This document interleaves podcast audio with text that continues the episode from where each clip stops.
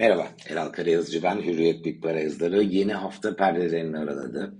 Hakim olan tema ılımlı pozitifle yatay arasında. Amerika bugün kapalı. Bunun getirdiği bir görece sakinlik de muhtemel. E, fakat geriye dönüp bakarsak Haziran ayının şu ana kadar olan bölümünde yurt dışında borsa endekslerinde çok kuvvetli satışlara şahit olduk. Dolar bazında ortak payda olsun dersek bakalım %11'lik bir kayıp var. Türkiye'yi etkiledi mi? Evet MSCI endeksleri üzerinden gidersek, ülke ETF'leri üzerinden gidersek, e, Türk borsasında da aslında biz Haziran'da %8.8'lik bir kayıp gördük. Fakat eş zamanlı olarak yurt içinde dolar TL yukarıya gittiği için bunun e, BIST'te o TL bazında psikolojik olarak e, hissedilişi daha sınırlı kaldı. Çünkü e, Borsa İstanbul'da 100 endeks TL bazında Haziran ayının şu ana kadar olan bölümünde yüzde yarımlık bir kayba sahip. Biz 30'a bakalım dersek ki bu MSCI endekslerinde ağırlıkla büyük şirketler yer alıyor. Daha kuvvetli yüzde 2.2'lik yine bir kayıp olduğunu görüyoruz. Peki bunlar olan biten ileriye doğru bakalım nelerle karşılaşabiliriz? Haziran'ın iki haftasını daha yaşayacağız. Son haftanın e, gün sayısı eksik olsa da e, 4 günden oluşuyor Haziran'ın 5. E, haftası olacak bu. E, muhtemelen bu geride bıraktığımız iki haftaya kıyasla e, hatta e, görece pozitif bir performansın ben şansını daha yüksek buluyorum. Çünkü Haziran'da yaşanan bu %11'lik çok kuvvetli satışın ana gerekçesi Amerika'da ay içinde açıklanan tüfenin beklentilerin çok üzerinde gerçekleşmesiydi. Bu hızla Fed'i de daha şahin bir tavra itti. Bütün beklentiler buna göre revize edildi. Hal böyle olunca da papatya falı şu şekilde açılmaya başlandı. Enflasyon artık şişeden çıkmış bir cin gibi çok çok kuvvetli. Onun başını ezmek için Fed ekonomiyi yavaşlatma pahasına, ekonominin yavaşlamayı da aşıp e, bir durgunluğa gitmesi gerekirse de bunu göze alacak şekilde kuvvetli faiz arttırımları yapmak zorunda kalacak. Fed'in açıklamalarına baktığınızda da evet ekonomi üzerinde sonuçlarının ne olduğunu ilerleyen çeyreklerle göreceğiz. Ben Amerikan ekonomisinin resesyona girmesini beklemiyorum.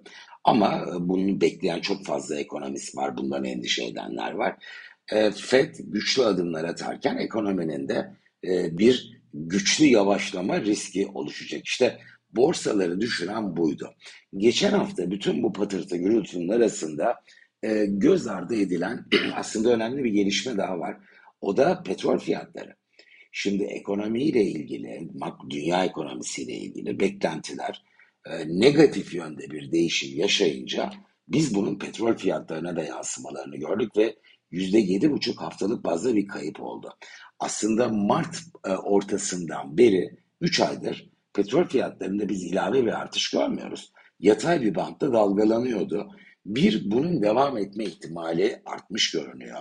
E, bu konuda çok yoğun da bir çaba var. Bence Biden'ın Arabistan'a gidişini bununla da ilişkilendirebiliriz. Temmuz ayında gidecek Amerikan başkanı ve sonuç alacağı benziyorlar. Hele bir de petrol fiyatları aşağı gelirse 2022 yılının ikinci yarısında bir anda enflasyonun ilerideki seyrine yönelik kaygıların hissedilir ölçüde yumuşadığına şahit olabiliriz. Ki bu hem Fed'i agresif adımlar atmaktan e, alıkoyabilir, daha makul adımlar atabilir faiz patikasında.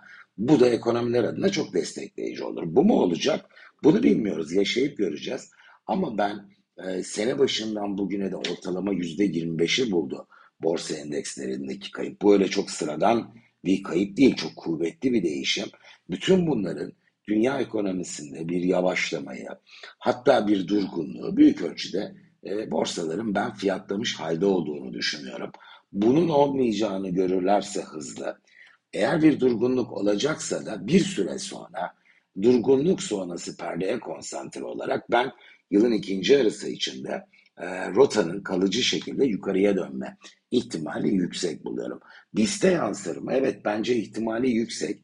E, biz Borsa İstanbul'da da e, Eylül sonuna kadar olan kesitte 3000 puan civarına endeksin yükseldiğine şahit olabiliriz. BIST adına negatif demeyelim ama ilk yarı yıl, ikinci yarı yıl farkı diyelim. Ee, şöyle bir ayrım olacak.